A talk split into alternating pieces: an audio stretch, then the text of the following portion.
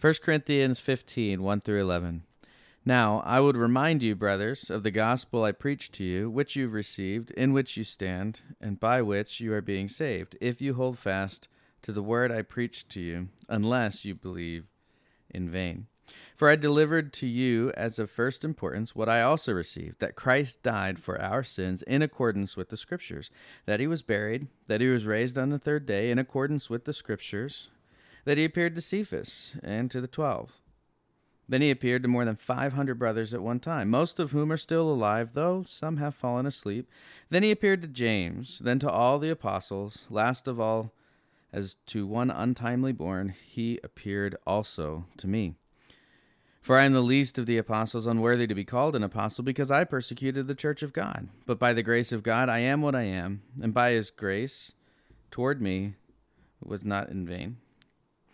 On the contrary, I worked harder than any of them, though it was not I, but the grace of God that is with me. Whether then it was I or they, so we preach, and so you believed.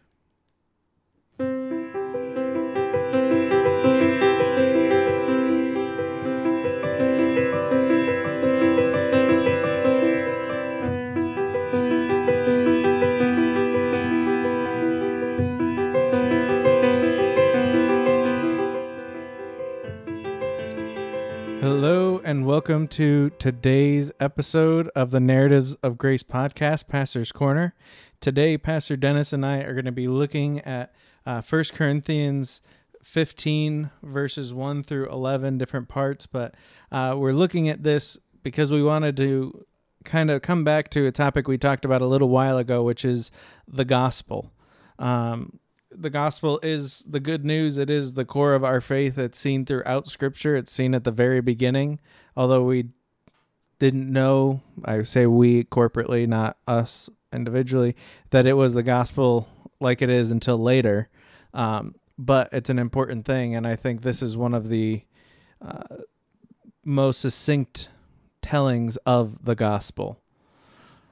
Yeah, and I think it's it's crucial that we understand what the gospel actually is. Um, as, as, a church, and I'm not talking about our church specifically, but just as the body of Christ, as the bride of Christ, we we do recognize that there are different views of what the gospel is that have gone out. There are different. Uh, the gospel even has different um, different names to it. You know, there's uh, we talk about the prosperity gospel. We talk about the um, faith plus works gospel. We mm-hmm. talk about you know the gospel, which is you know faith alone and Christ alone. Um, you know we we talk about well how do we understand what the gospel is? Well, if we're going to be uh, informed believers understanding what Scripture actually teaches, then we need to go, first of all, to Scripture. What does the Scriptures tell us the gospel actually is? And by doing that, Paul tells us this is the gospel. Mm-hmm. You know, Jesus Christ is who he said he is. He lived, he died, was buried, all according to the scriptures, was raised. And not only was he raised, but he appeared to many different people. In fact, he says more than 500 people he revealed himself to, and he he uh, showed people who he was and that he was truly risen. And then the very next section of scripture, Paul launches off of that and says, "Now, if the resurrection didn't happen, then we most out of all people should be pitied." And because yeah. uh, if the resurrection didn't happen, nothing else matters. And so the gospel is not Jesus loves you so much that he came and died. The gospel is that his death and resurrection sets you free from the weight of sin. That's mm-hmm. the good news. The good news isn't that someone died. The good news is someone died to set you free. And so we need to understand that part of the gospel. You know, the good news, how is it good news that someone died? Well, we need to understand why he died. Yeah. But in order to understand why he died, we need to understand how he lived because how he lived is what gave weight to his death. Because if he didn't live a perfect and sinless life, then his death was meaningless. Mm-hmm.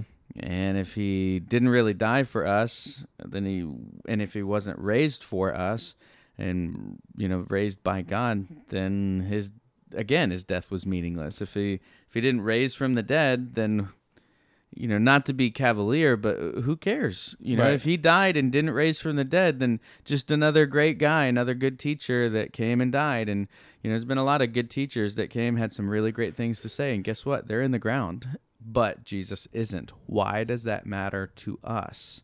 Because we talk about, we're, you know, in our church, we're going through James um, and understanding that it is not a works based gospel that James is preaching. But why does he talk so much about works? Because the gospel changes you. And so we need to understand what the gospel is so that we can have a conversation about what the gospel does. Mm-hmm. No, and and I think looking at the way that Paul presents this argument is is good. And- I say argument, obviously he's not arguing, but argument is in just a debate as a presentation of whatever. But this is a pretty common way of of the epistles in general. But uh, I think of Paul's in general because it is he is a debater, he's an arguer, he's a teacher. He was one of the the the most educated among his uh, generation. I think he says in a few different places. He says it very outright in a few places, but you know, he states the let me remind you why this is important. Now here's what it is that is important. And now here's all the piece people that can testify to it. And he does it in different ways in the different places, but it's that important thing that uh, today we'll talk about. We hear from the, the secular world, well, it's just one person writing a letter, but he's testifying to over 500 people that saw this yet we don't have the testimonies of those people but we know that it wasn't just him that saw jesus it wasn't just one person it was it was a, a- a succession of people that it- started with one and then went to another and then a bigger group and then the, the full group um, and then eventually to paul even though that was after the the uh, ascension but still it wasn't just one person Right. Well, and that's the thing is there there is plenty of evidence to show that Jesus really did raise from the dead. And there's plenty of eyewitness accounts that show Jesus is truly alive. That matters to us because, as I mentioned earlier, if the resurrection didn't happen, then most of all, we are to be pitied. Uh, you know, Paul actually speaks directly to that um, in verse 19 uh, when he says, If in Christ we have hope in this life only, we are of all people most to be pitied. Uh, why? Because if there's no resurrection, so his resurrection proves that there's power for our resurrection. Um, so him coming back to life proves he has the power over life and death. So when he says, I come back for you, you know, I, I go to prepare a place for you, that's hope. There's good news in that, and knowing that he said, if it were not so, I would not have told you. You know, he said, like, I'm, I'm gonna go prepare a place for you, and I'm gonna come back, and I'm gonna bring you there. And there's a lot of stories out there about, you know, this is reminiscent of the Jewish, you know, the young Jewish man who uh, betroths his wife and is ready to marry her, but he goes off to prepare the home for her and to prepare a place for her, and he doesn't return until the house is prepared. And once the house is prepared, he shows up, and that's why the wedding party needs to be prepared, and they need to have their their um, their lamps and their wicks trimmed so that they can be there to be the the uh, the waiting party, and uh, so all of this imagery is beautiful. But none of it matters if there's no life after this. If there's Yeah. no resurrection, then what's the point of all of this? Mhm. Why do we do what we do? It's it's all meaningless if there's no resurrection. But because Jesus raised himself from the dead, there is great hope. And Paul actually continues that by saying, But in fact, Christ has been raised from the dead, the first fruits of those who have fallen asleep. For by a man came death, by a man has come also the resurrection of the dead. So in Adam, all have died, but in Christ, all shall be made alive. And so Paul is, is putting together, as you said, you know, for sake of, of explanation, you know, he puts together a beautiful argument of what the gospel is and what the gospel does. The gospel gives us hope. The gospel helps us to know that this is not it. Mm-hmm. And so when somebody gets up and they start preaching a, a gospel contrary to scripture, there's a reason why Paul says, if anyone preaches a gospel counter to this, let them be anathema, you know, let them be accursed, let them be, you know, sent out for eternity. That's that's big. Yeah. You know, that's that's uh, about as strong of a statement as as we could make towards someone. But why? The gospel is of vital importance, and it's it's something that we've got to get right. God, the gospel is not pray this prayer, walk this aisle. The gospel is not check this box on this decision card. You know, that's what happens as a result of the gospel taking root in your life. You know, praying a prayer does not save you, but we've we've got a, a couple generations worth of folks that have been taught, you know, as long as you prayed this prayer, as long as you repeated after me and said I'm sorry, then you're going to heaven. Mm-hmm. And but if the gospel doesn't change you, then you don't have the gospel. And that's Yeah. the point of what Paul's getting at is you know there is a gospel and it matters that we get it right because the Corinthians they weren't getting it right and the Galatians had gone the opposite way with it. Yeah, the the Galatians that one's interesting, and, and I'm I'm in a class, a Greek exegesis class for Galatians, so I am all in to Galatia at the moment. Uh, and in the three or four weeks of class, we've gotten through the first chapter and a half. Uh, but just digging into that, but man, there's a lot of cursing going on in Galatia. Like his whole first thing is curse this person, and if they cur- do that, then curse that person, and and Paul, his whole thing is using that figurative language and that artful argument. Um, and I think it's it's when he doesn't, it needs to be taken uh, uh, attention to because in uh, Paul at Mars Hill, uh, he kind of does that. He kind of mocks them and and isn't really making that argument anymore. And I think that is a conversation for another time, but is that it's important because of that. But you know, in Galatians, it's if you hear another argument from me or from the angels, other than the gospel that I've already shared with you, then let them be cursed. Um, and we hear that today, and we're like, oh yeah, that's yeah, okay. But at that time, that would have been a horrific thing to hear. Like that wasn't a light statement. That wasn't like, oh, be mad at them. It was a like, damn them to hell Yeah. kind of a statement.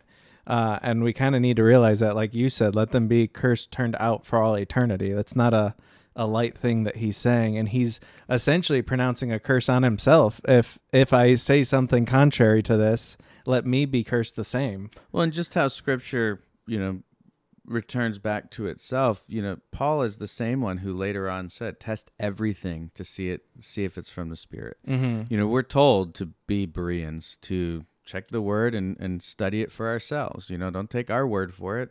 Search out the scripture. And, you know, it, it's it's incredible how we have these commands in scripture test everything you know abstain from every form of evil which i believe is talking about doctrine and you know looking at these different things and and working through the context of these different commands about testing scripture testing the word hearing what's being preached and then returning back to the word and making sure that what you're hearing lines up with what god has already said and and making sure all of these things are there.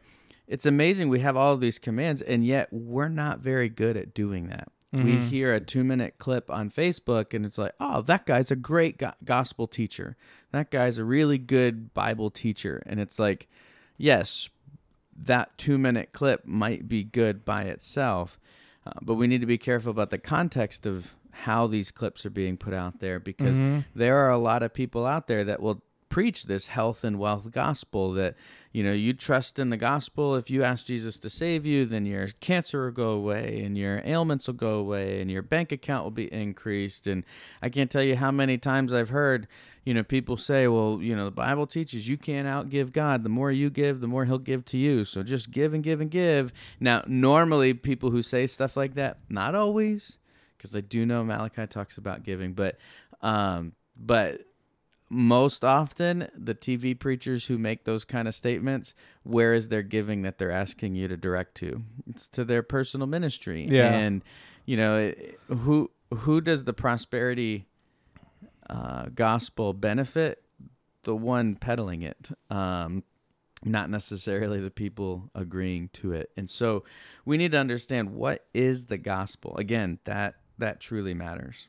Yeah, and and really that's that's the important in all of these different passages is we, we can focus on all the big high theology and and all of that is important. Like you said like we look at all these different things and all of the uh, epistles of the new testament uh, with without exception i think you can argue maybe it's different for revelation because it would only be the first couple chapters but they're all correcting teaching None of them are just Paul sending like, ah, I was thinking about this, so let me tell you about it. In fact, Jude at the beginning said, "Oh, I wanted to write a letter just to talk about theology, but I need to correct this first. Right. Uh, it was literally saying that, but Well, it's like the writer of Hebrews. Like, you guys should be much farther along by Yeah. now. You know, James, like, brother, not many of you should be teachers. Yeah. Because you know that we're, but you know, I, we'll get into that. And, and, but at a face value, when I first hear that, I think of, you know, my immediate reaction. We, we, you know, we'll get deeper into that as we go. But, but my immediate reaction to hearing something like that is when, you know, brothers, not many of you should be teachers because, you know, we're judged at a higher standard. It's like, and I know you're teaching, so that's why I'm saying it. You know, well, Paul fought against people who are trying to come in and, you know, go undermine the gospel that he was preaching. And the Judaizers, Paul contended against, and, and not just Paul, but others. And, you know, looking at the the struggle that Timothy had, just dealing with the average church member, um, and setting up how churches work and, and how they're supposed to be governed, and and who, you know who's supposed to be the overseer and that kind of thing.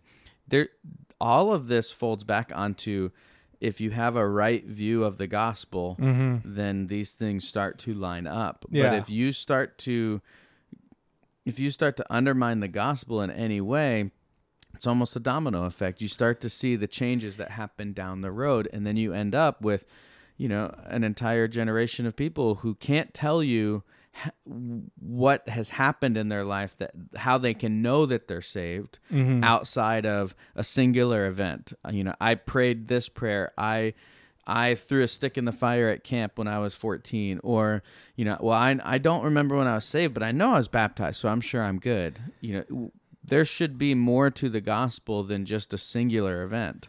Well, and, and that's just it. And and now when I say this, I'm not actually comparing myself to Paul. So just no one hear that. But with Paul, he thought he was doing a good thing. He when he was he says he persecuted the church. He didn't persecute the church to attack people because he found fun in it. He was doing it because he thought he was protecting Judaism. But he was doing something based on a wrong thought. In the same way, today, if we don't understand the gospel correctly, we can do the same thing. Now, I didn't persecute the church, but I thought I was saved.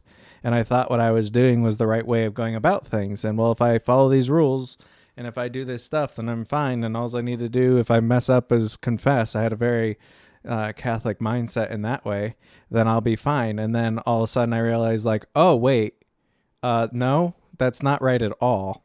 Um, and I, I made that realization and, and, you know, there was that stark change. Um, but it is just that we need to understand the gospel fully. It's not just saying a prayer because a prayer is just words unless it's actually directed in that right way. Right. Um, obviously, not saying that we need to be judging prayers, but uh, that that prayer is uh, something you need to judge for yourself in a way. Yeah, well, and that's another thing is is it takes maturity to to go through those different levels of judgment and looking at, you know, a lot of people, you know, well, you shouldn't judge because if you do, God's going to judge you too, and it's like, you know, yes, judge not lest you be judged. I heard somebody once say, well, I heard somebody once they said, uh, twist scripture not lest you be like Satan. Um, and you know, it, we can we can twist scripture. Oh, yeah. uh, and we're all I think to different levels guilty at times of kind of co-opting parts of the gospel for what we want and we need to guard against that. But it takes maturity to understand when that's happening. You know if you have somebody that comes to you i mean who doesn't want to be told if you're sick trust in this and your sickness will go away. You know but that's not what jesus teaches. As a matter of fact the the gospel is you know trust in me follow me and the world is going to hate you. Mhm. and obviously they're not hating you they're hating he who is in you. And so when the spirit takes up residence and you start to no longer go with the flow but you are different. You are changed. You are a new creation. You know the the darkness doesn't like the light. And you know the darkness is afraid of the light. And so what do we do to the things we're afraid of? You know why do why do people kill spiders? Spiders are there to help us. I don't care. I don't like them so i kill them. Well what do we do with things that we don't like and that we're afraid of we try to kill it, right? Yeah. And so if the darkness is afraid of the light and you are the light of this world, don't be surprised that it's going to try and squish you Mhm. um, because that's what this world does. Well, and with that, I think to add on to that metaphor of sorts, it's remembering that you know we're the candle that holds the light. It's a lot easier to break the candle than extinguish the the light, uh, but it accomplishes that same thing. It, it ensues the darkness. Um, but I think the most important aspect of this passage is that you don't need to understand high theology for salvation. When Paul says, "Here's the gospel," you know, now remember the gospel I taught you, and just in case you forgot, here it is again. You know, he's not talking about the Trinity. He's not talking about um, all of these different eschatologies and all of these. You know, you could have a bad eschatology and still be saved. Uh, I think that's true of a lot of people, but that again maybe is a conversation for another time. But it, he simply says, uh, "For I delivered to you the first importance." uh, that what I also received. So this is he's saying literally this is the most important thing for you to understand that Christ died for our sins in accordance with the scriptures, that he was buried, that he was raised, and on the on uh, he was raised on the third day according to the scriptures, in accordance with the scriptures, excuse me, and that he appeared to Cephas and then the twelve and then the five hundred, which you can summarize that he died, he was raised and then he appeared to others. Uh, and that appeared to others obviously is the, the testifying. Um, but so that that's the gospel. That's the that's the salvation aspect of things. So when anyone says that I don't know enough to go and witness, no, you if you understand that, then you have enough to go and witness. Now, all of those other things, all of the apologetics and all of the other this, that, and the other things, that that comes with time but you can go and witness with that that Christ lived a perfect life, that he died in accordance with the scriptures, was raised on the third day, and appeared to others that testified to his resurrection. Right. Well, and that's why understanding the core of the gospel is that Jesus came, lived, died, and ascend and raised and ascended. So now, how do we apply that? What do we do with that? And that's where, um, you know, we need to understand what Romans twelve or excuse me, Romans ten thirteen says. And it says, "For everyone who calls on the name of the Lord will be saved." Well, calls on them for what? You know, well, there's a message uh, here from Paul now speaking to the Romans, and I want to read. This isn't a long passage, but he says, "For Moses writes about the righteousness that is based on the law, that the person who does the commandments shall live by them. But the righteousness, uh, the righteousness based on faith, says, do not." Do not say in your heart, Who will ascend to heaven? That is to bring Christ down, or who will descend to the abyss? That is to bring Christ up from the dead. But what does it say? The word is near you, in your mouth and in your heart. That is the word of faith which we proclaim. Because if you confess with your mouth that Jesus is Lord and believe in your heart that God raised him from the dead, you will be saved. Okay, I'm going to read that again. Because if you confess with your mouth that Jesus is Lord, so you do need to identify who you're trusting in. So there's a lot of talk about, you know, well, making him the Lord of your life is is works based. That's not what it says. Identifying him as that's just naming your master. Right. You know, the Romans would have understood if somebody comes up and they I, they see a slave out in the the yard or a slave at the, at the foyer of the house and they're like, "Who's your master?" They want to know who who runs this place. Who's in charge here? Right. You know, who's your boss? And uh, so who's your boss as a as a believer? Christ. Right. And if we can't identify who we're believing in because we're worried that that somehow works based salvation, Well, we get see that in the trouble. gospel. Like we we see that Christ says that those that are ashamed of me, I'll be ashamed of them before the Father. It's the same thing. It's those that won't proclaim my name, I won't proclaim their name. Right. And here it says, because if you confess with your mouth that Jesus is Lord and believe in your heart that God raised him from the dead, you will be saved. For with the heart one believes and is justified. So again, that eliminates the works based part. You know, people look at Romans 10 9 and they say, well, that's it might be works based. You got to be careful. 10 10 clears that up. For with the heart one believes and is justified. What justifies us? The belief, not the works. Uh, well, at least not our works. Of course, we understand from theologic or a theological perspective that Christ's works are what justify and make us righteous. But and then he goes, and with the mouth one confesses and is saved. For the scripture says, everyone who believes in him will not be put to shame. For there is no distinction between Jew and Greek, for the same Lord is Lord of all, bestowing his riches on all who call on him. What are those riches? The salvation. So salvation is not escapism. Uh, and I think that's something that we need to do a better job of sharing with people. Salvation is not simply fire insurance, Mhm. and I think that's that's another aspect of the gospel that we've gotten wrong. That say this prayer and you won't. You know, I I've heard somebody literally say, "If you repeat after me, you won't burn." And Yeah. it's like.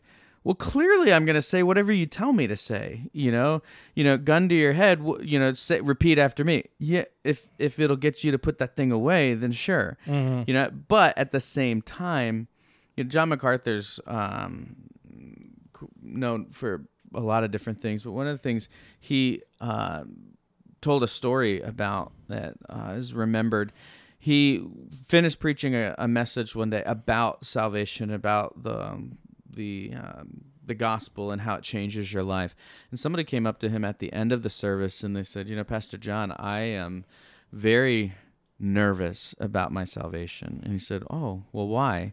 And he said, Because I believe that the only reason I'm saved is because I'm afraid of going to hell.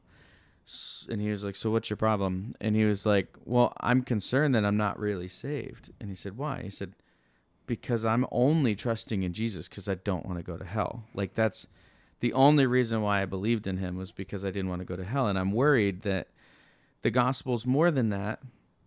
So if my only reason for trusting in Jesus for salvation was just to get out of hell, then am I truly saved? And his response was amazing for all of his critics because they can't argue this, but uh, but he said that's enough, and his the person was like, "What do you mean?" He said, "That's that's enough.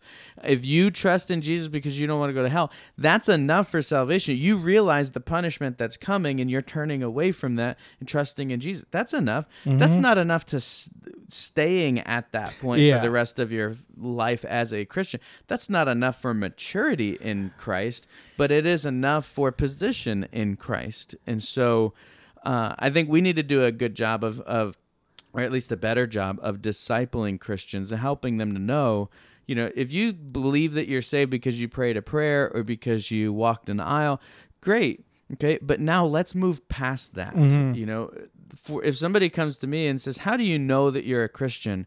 I hope that my response isn't going to be now if I have time to talk about it. There's a Right. difference if, you know, if I'm passing somebody in an airport and they're like, Hey, do you know you're a Christian? Yep. See ya. You know, like I'm, I'm on my way somewhere. But if I have a minute to talk, hopefully it would go beyond, yeah, you know, I could give you the short version. I was four when I realized I was a sinner and in need of Jesus, and so I trusted him for salvation. Um, if I have longer than that, then hopefully I'll get into, but this is how my life is different in having known Christ. Mhm. Uh, why? Because the gospel changes you. The gospel changes everything. We talked about that with James. That you know he went from a person who did not believe that his brother was the Messiah to a person who clearly thought he was deranged and wanted to seize him. To becoming an apostle and the pillar of the church at Jerusalem, to the writer of the book of James that we have now, that teaches us this this is the gospel in action. This Yeah. is the gospel applied. And so I think we need to constantly help people move in the right direction. But part of that help is helping people understand the gospel is very clear. Yeah. There are people who have oversimplified it, which is hard to do. Um, if you understand the gospel is very clear what, what Paul wrote in the Corinthians, uh, or to the Corinthians, the gospel is very clear. Jesus Mhm. lived, died, was buried, rose again, and ascended on high. And um, but we simplified it to this this, and now there's a term for it, easy believism. That you know we just make it super simple to be saved. Just hey, just check this box and turn this paper in up up to somebody up front, and you're you're saved.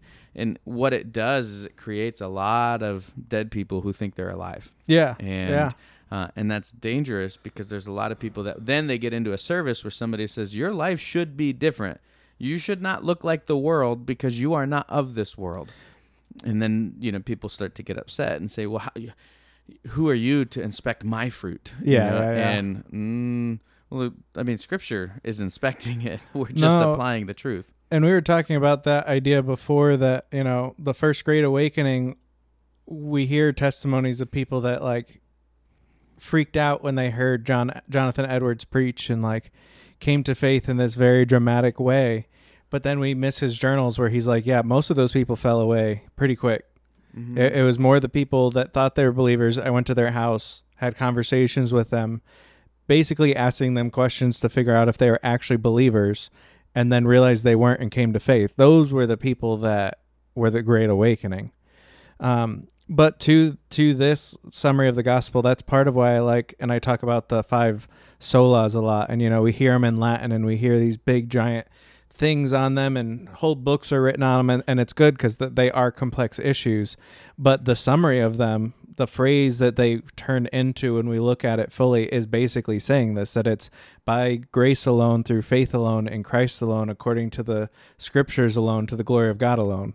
That's basically what this is saying. It mm-hmm. adds in the aspect of grace that we see elsewhere uh, grace isn't mentioned here but we know it's because of his grace and that phrase obviously doesn't mention the, the death and resurrection of Christ, but that's assumed in it.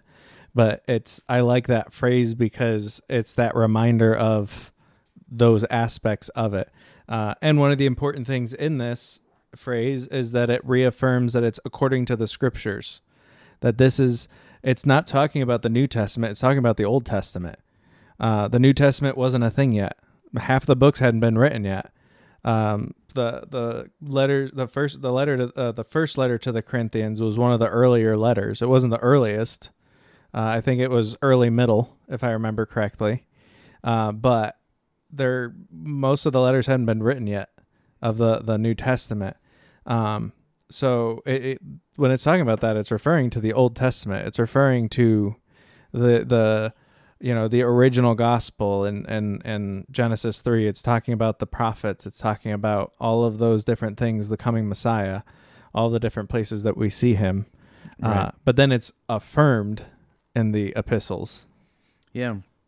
Well, and I mean, as we as we wrap it up, understanding there are so many more things that could be said about the gospel, and maybe over time we'll we'll say them. But as you're listening, you know, if you say, "Well, why didn't you bring up this verse?" You know, uh, comment. Yeah. let us know.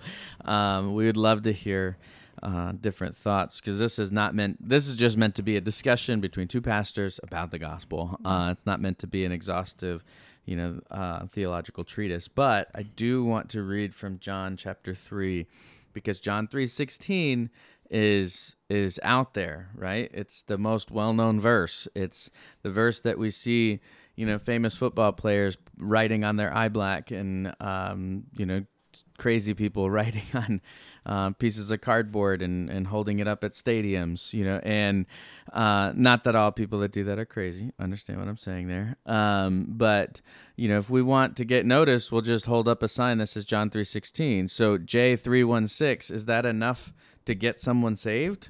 You know, just simply writing John 3:16 somewhere, you know, God can use it, um, Mhm. but I do want to read more than just 3:16 because there is a passage that we get more insight when we don't just pick a single verse.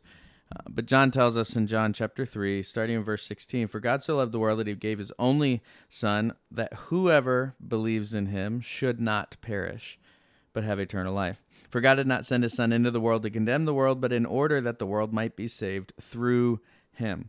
Whoever believes in him is not condemned, but whoever be- whoever does not believe is condemned already, because he has not believed in the name of the only Son of God.